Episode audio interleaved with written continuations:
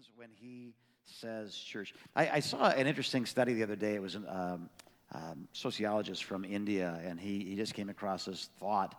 I, I wonder what gives something value. And so he gave a group of people, about 100 people, during the course of several months of testing, um, several pieces of, of just blank 8.5 by 11 white paper.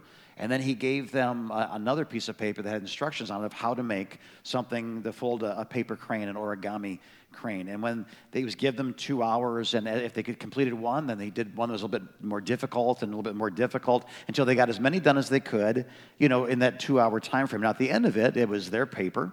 It was their money. They'd paid these people who volunteered to do this. They gave them $10 or $20, whatever it was. But at the end of it, they said, how many of you guys like what you made? And by and large, people said, you know, I started off kind of rough, but I, I am kind of proud of this one. And so they gave them the opportunity to buy back the one that they were most proud of. And they said, now we're not going to tell you what the price of it is, but what would you, what are you willing to pay for this? And so they came up with, with an amount of money and they said, you know, this is 100% of what I will pay. And they said, okay, that's great. We also have other ones that other people have made that have done this as well. Some are better than yours, some are equal to yours, but they, they have a value as well. Would you like to buy any of these, these other ones? And what they found out was the person who set a value on what they had made, that they had ownership of, it was five times greater than something that was actually better than they had made, but this was theirs. That makes sense? Someone else folded this and they said, Well, I'll pay you $5 for this one because I'm kind of proud of it. I want to show my mom. I want to, I want to put it on the refrigerator. I want to give it to my grandson. But this one over here that somebody else made, they're like, Well, it's, it's nice. It's actually better than mine. They got further down the road, they got more complicated sculptures. That's much better than mine, but it, it has about a dollar's worth of value to the $5 worth of value that I have here. And, and today I tell you that story because we're going to take a look at the early church once more, the ecclesia Remember, there's the church. How many of you guys have been here the last two weeks? You know the difference between ecclesia and church. Ecclesia being those which are called out and up to be with Jesus. The church being the Germanic derivation, and write that down on your blog today and look smart, right? The Germanic derivation of that. It means more the institution, the place, the thing, the guy that does the stuff at the time. And the ecclesia is an organic, living organism. The church is an institution that comes and goes and has lots of empty buildings in our world today. So we're going to take a look at why is it that that the early church was so successful. Like, what happened? You say, well, God was God back then in a different way than he is today. How many guys know God's still God no matter what generation? So there, there really was, we can't say, well, God was in a better mood 2,000 years ago, but now because of what is happening on CNN, he's just all mad at the earth. Like, that's not true, right? God is God in every generation. There's no shadow of turning in him. So it all started really with the greatest oh crud moment in human history. And that's, this day was um, Jesus has been crucified. It's the day of Pentecost now, 50 days after the beginning of this Passover season has passed. And God sends his spirit. And uh, 120 people get baptized in the Holy Spirit in an upper room uh, in, in the temple court area. And it spills out into the temple courts, and people gather. And Peter stands up. Remember the Peter that was the coward at the, the campfire with, with the, the servant girl? You know, you're, you're one of the Jesus' disciples because I am not. I don't know him. Denies him three times. Peter, without the presence, without the, the infilling, without the empowerment of the Holy Spirit, doesn't have an answer for the simplest of accusations. But now Peter, baptized in the Holy Spirit, stands up in front of thousands and says, This Jesus whom you crucified is both Lord and Christ. How many guys know when that happens? There's kind of an oh crud moment, right? He says this, Let all Israel be assured of this. God has made this Jesus whom you crucified both Lord and Messiah. Now, when the people heard this, they were cut to the heart and said, Oh crud. Like we crucified the promised Son of God. Our Savior was executed by our words shouting at Roman officials, pagan officials, give us Barabbas. We are in huge trouble. Peter, they said, What are we going to do? We're, we're, in big trouble. Peter replied, Repent. That's what you're supposed to do. Brothers, what should we do? Be, repent. Change the course of your life, change your directions, change what you believe just, just alter from this way to this way and everything's going to be okay. Turn towards Jesus, repent, and be baptized, every one of you, in the name of Jesus Christ for the forgiveness of your sins, and you'll receive the gift of the Holy Spirit. Everything you just saw us get, that what you're wondering, are we drunk, are we filled, whatever it is, the gift of the Holy Spirit, the promise, this promise for the Holy Spirit's for you, it's for your children, it's for all who are far off, it's for all whom the Lord our God shall call. People say, you know, does God still do miraculous stuff today? It's for all whom the Lord our God shall call. Well, wasn't that just for the apostolic age? It's for all whom the Lord our God shall call. Well, are we really called? It's for all. It's not for this generation, it's for the next generation. It's not just for the Jews in Jerusalem, it's for the Samaritans, it's for the uttermost parts of the earth, it's for every generation. God is good. In the last days, God says, I'm going to pour out my spirit on all flesh. Your sons and daughters will prophesy, your, your, your young men will have visions, your, your old men will dream dreams. Like no one's going to be left out of the good things God's doing. So for us to have, well, it seems like that ended. Well, it didn't end. Maybe we changed, but God didn't. So there's always this invitation to come back into that apostolic move. There's always this invitation for what I guess we'd call revival or renewal or a great service or a powerful night. Really, it's just heaven coming to earth, right? 3,000 people repented. They changed course that day. And, and they did it because they did the same thing Peter did, as we've been talking about the last two weeks. They looked and they said, You know, this Jesus, whom we crucified, is both Lord and Christ. You are the Christ. You're the Son of the living God. Jesus said, I'm going to build my church on anybody that believes that. On this rock, this profession of faith, this confession, this knowing who I am, on the rock of knowing that I am the Son of God, I will build my ecclesia. Now, what does the first fruits of ecclesia look like? How does it function? What's its culture? Let's continue, right? Acts 2.42, that'd be a great name for a great church, wouldn't it? Acts 2.42. They devoted themselves to the, the Brighton area. Now, they devoted themselves to the apostles' teaching, to the fellowship, to the breaking of bread, and to prayer. By the way, this wasn't organized, this just happened. Everyone, how many people? Man, they're filled with awe at the many wonders and signs. It's just commonplace. It's happening every day. That's being done by the apostles. And all the believers were together. And they had everything in common. This isn't mine. This is ours. This isn't my home, my coat, my, my food. This is ours. They sold property and possessions to give to anyone who had a need every day. They continued to meet together in the temple courts. They broke bread in their homes. Some people say it's communion. Some people say it's hanging out eating. I say it's good either way, right? Uh, and they ate together with glad and sincere hearts, praising God and enjoying the favor of all the people. And the Lord added to their number daily those who are being saved. How many guys want to go to that church? Let me ask you again. How many guys want to go to that church? Okay, here's, here's what we don't know sometimes the difference between that church and this church is not God. Let me say it again. The difference between that church and this church is not the structure, it's not the time that it meets, it's not the language that it speaks.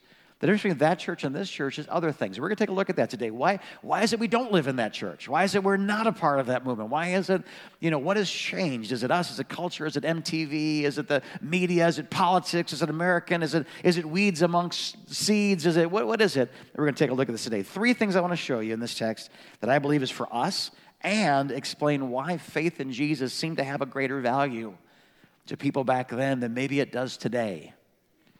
You guys ready for this? I'm not here to step on your toes. I'm not. I'm here to break both your legs. Let's do this. You ready? Here we go.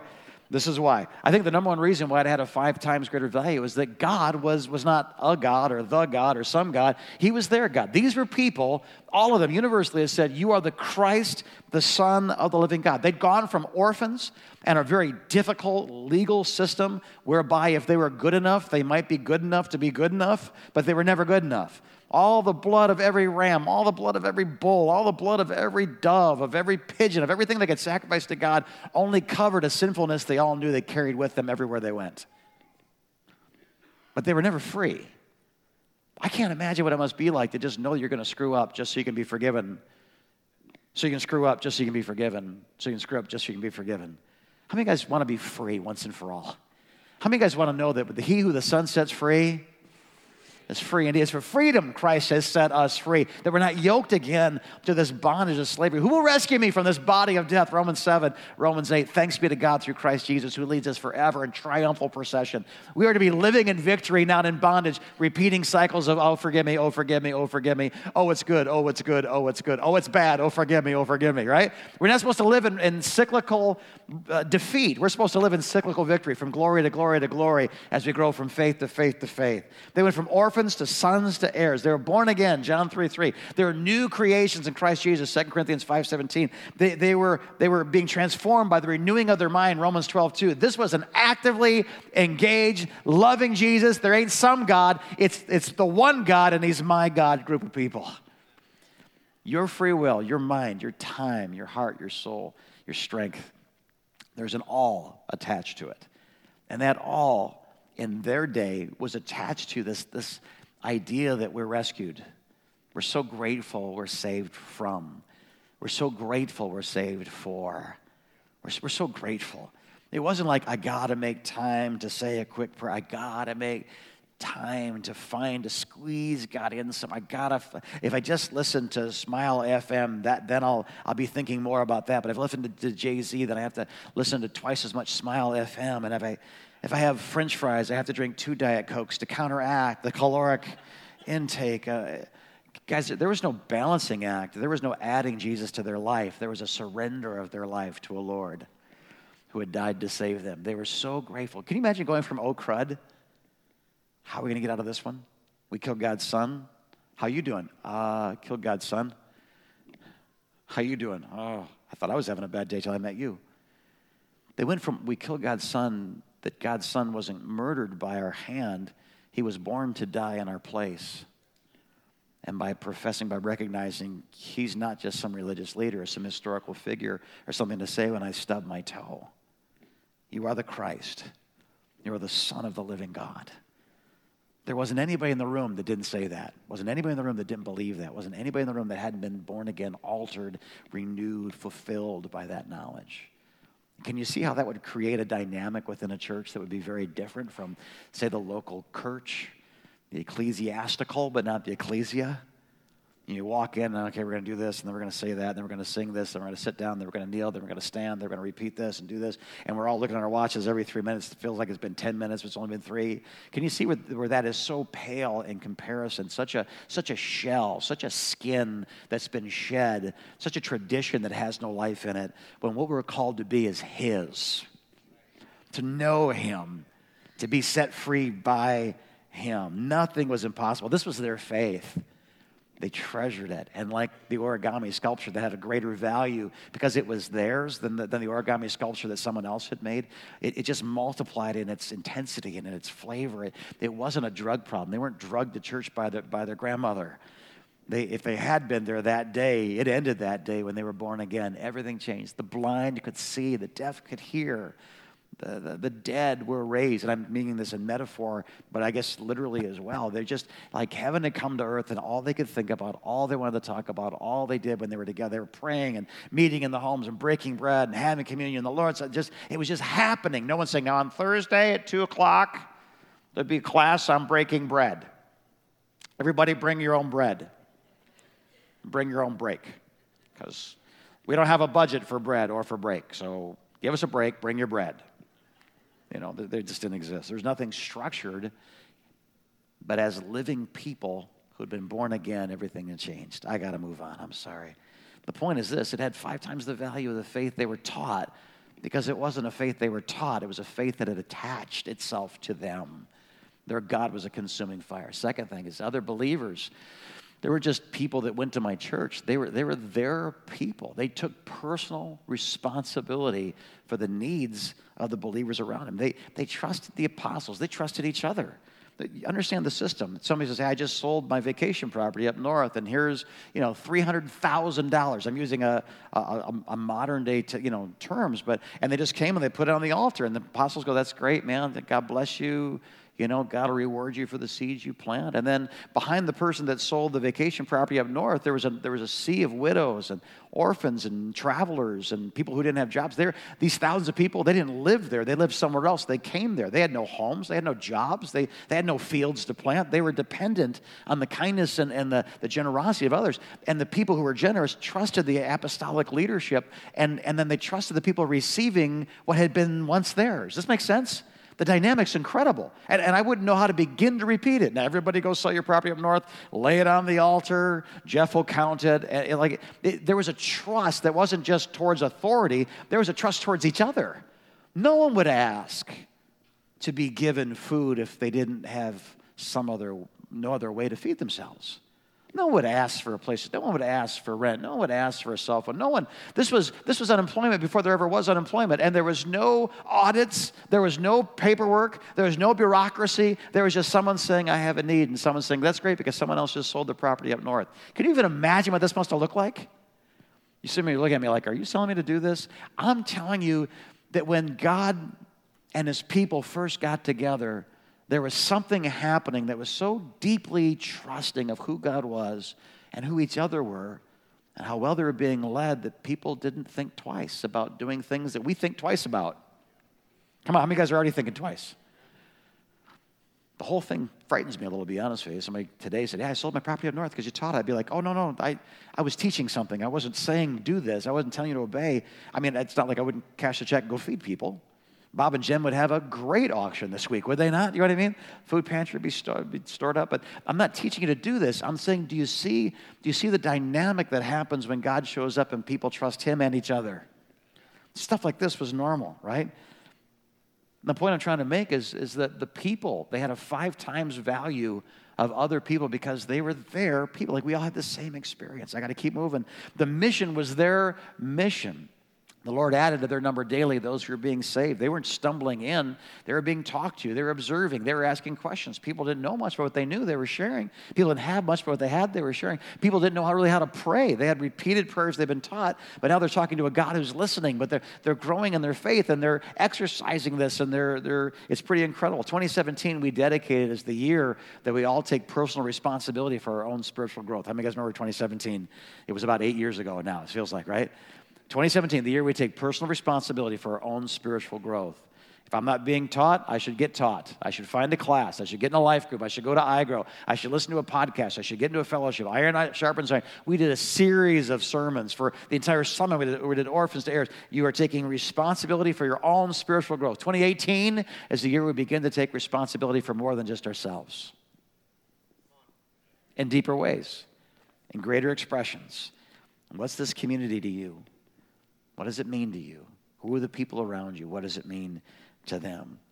Piano guy, come join me if you would, please. What is this community to you? And the point is, you know, again, the, the mission had this greater value than it would just appear than other missions because it was their mission. They embraced it. And I want to say this. Are you guys still doing okay? I've rushed through the sermon. I just had no choice but to do it. I hope you guys are getting this. You getting this? If we fail to love God at that level, it isn't God that we should blame.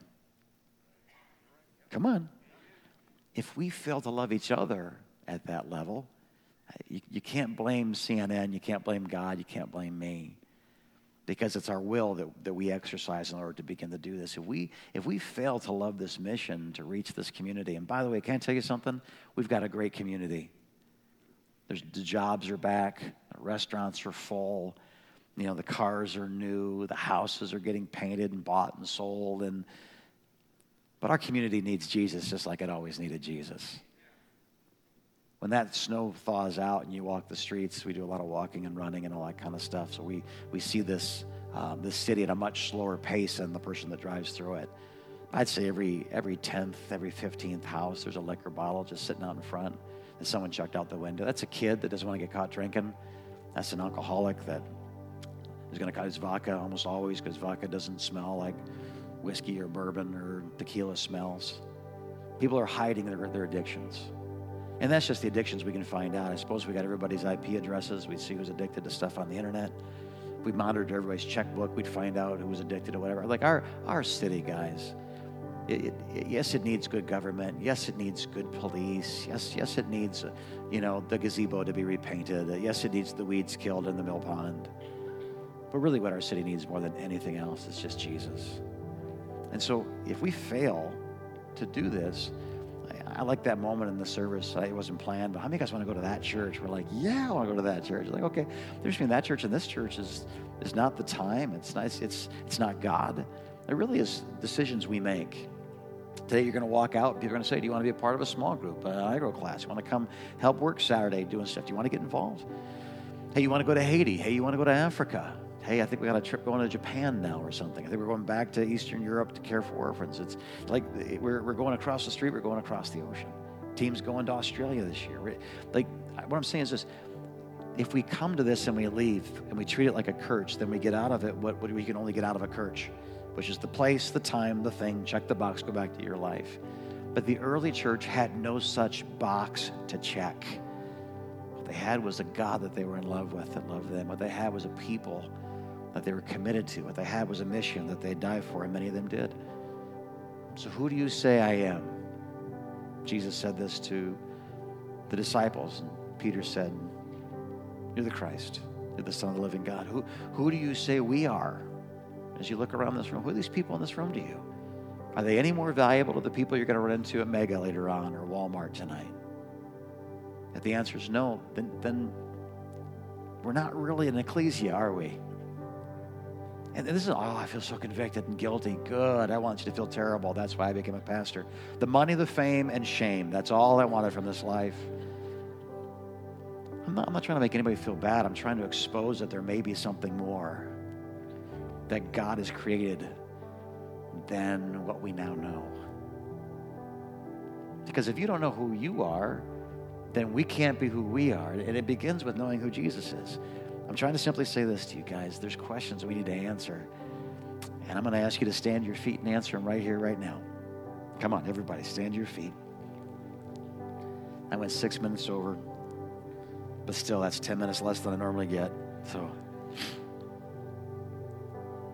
Father, I know that your word has an effect in a moment that my words will never have in an eternity. We saw a picture today, a brief one, but a picture what it was like to be in a strange town with people that had different cultures, that had nothing in common but you. And how beautifully that, that one common denominator was more than enough for them to figure it all out, to appoint deacons, to resolve issues, to put down the, the winds of accused racism, to, to, to see it all and, and and statements like it seemed good to us and to the Holy Spirit, and so we did these things. God, I thank you for the early church. But we pray today that we wouldn't put on togas and grow beards and try to duplicate the culture. We can't. But what we can do is invite the same heaven and the same God of heaven, the same King of this kingdom, into our hearts, into this fellowship, and into the world. So we bow before our King. And with humility in our heart, we invite you to come and to stay. Where two or more are gathered together in your name, your promises, you're there. You said, if I'm lifted up, I'll draw all men to me. You said, I'm enthroned on the praises of people. There's a, there's a throne that somewhere in the, the spiritual realm or the metaphoric realm, there, there's, there's, a, there's a throne, and we want you sitting on it as a king, declaring what is true, and we will obey.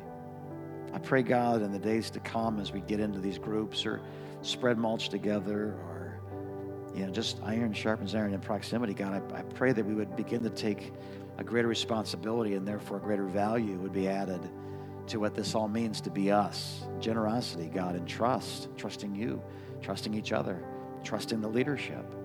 I pray that the vision would be clear, concise, God, I ask that we would accomplish this mission. The older I get, the shorter it feels. This thing called life, God. And I, I just pray, let us do not just good or better than, let us do what we are called to do. If you're not right with God today, who do you say He is? You say He's the Savior of the world, then He can save you. If you say He's a good teacher, then enjoy the teaching, but you ain't saved. You say He's the Christ the Messiah, the anointed one, the prophesied, promised deliverer of all mankind, and you reach out to him today and you call on his name, you will be saved. If you need that, call on his name right now. Jesus, save me. Jesus, save me. Jesus, forgive me. Give me a clean slate. Run to me. Put a ring on my finger, a robe on my back, sandals on my feet. I need you, and no one less than you will do. So you need to make a fresh commitment to what it means to be a church, not just to go to one, but to be one. You cannot simply go to a place an hour every week or two or three and call yourself a part of it. You're a satellite that spins in orbit around it, but you're not on it. You're not in it. And, I, and boy, this is stronger than I thought I was going to go here, but here it is. I'm calling to correction right here, right now. I'm calling to correction the idea that going to a place every once in a while is, is what is required or what is important that you could get out of something that you put nothing into. Listen to you cannot make withdrawals from a field that you have not planted in. You cannot make withdrawals from a bank that you've not made deposits in. God's responsible for increase, but you're responsible to begin the process that God can increase. You've been orbiting the place, but you haven't landed. It's time for you to make a decision here. It's time for you to make a decision elsewhere. That's fine. There's only one church. It belongs to God. Meets in many rooms. But you need to get locked in and you need to start sharing who you are and getting healed and healing others, getting fed and feeding others. You can't just go to church. You got to be the church. And then there's a mission. Father, I pray, let our mission be clear and concise. We are here in the Tri County area as a lighthouse, sending out a beacon of hope. We're here to declare the gospel of Jesus Christ, both at home and abroad. We're a church for unchurched and dechurched people. We're here to heal broken hearts and to fill empty ones. We're here to send people out that have been healed, saved, and filled to accomplish what you created them to do. That's who we are. God bless that mission. Bless that mission, we pray in Jesus' name. And everybody said, Amen. You guys all right? Altar workers, move forward. Nobody else move. Just altar workers, please. If you're moving, you're not an altar worker, deacons are taking names. That's all I'm saying. They want to know who the new deacons are going to be, and they're taking down your name. God bless you, Freedom Center. If this were my last sermon, I'd be happy with it. These are the last words you ever hear me speak. I, I would be happy that these were the last words you ever heard me speak. These are words that we can live by. Amen? These are words we can live by. Words that God will build his kingdom on. If we hadn't had a chance to meet yet. Um, I'm going to go sit back in that back room and drink coffee until Tony Brown feeds me food. You're welcome to join me for coffee. And we haven't a chance to meet. Let's talk. Let's hang out. And it would be my honor just to get to know you. In the meantime, may the Lord bless you. May you be a light in a dark world. May He just give you such grace. May He give you courage to cross an aisle and make a new friend even this morning. May you know His love so deeply that it, it doesn't just affect you, it, it uh, condemns you from a normal life and propels you into something supernatural. You are dismissed as an army unleashed. Go now and find some poor unsuspecting sinner and just love the crud out of her. Amen. You're dismissed. Need prayer.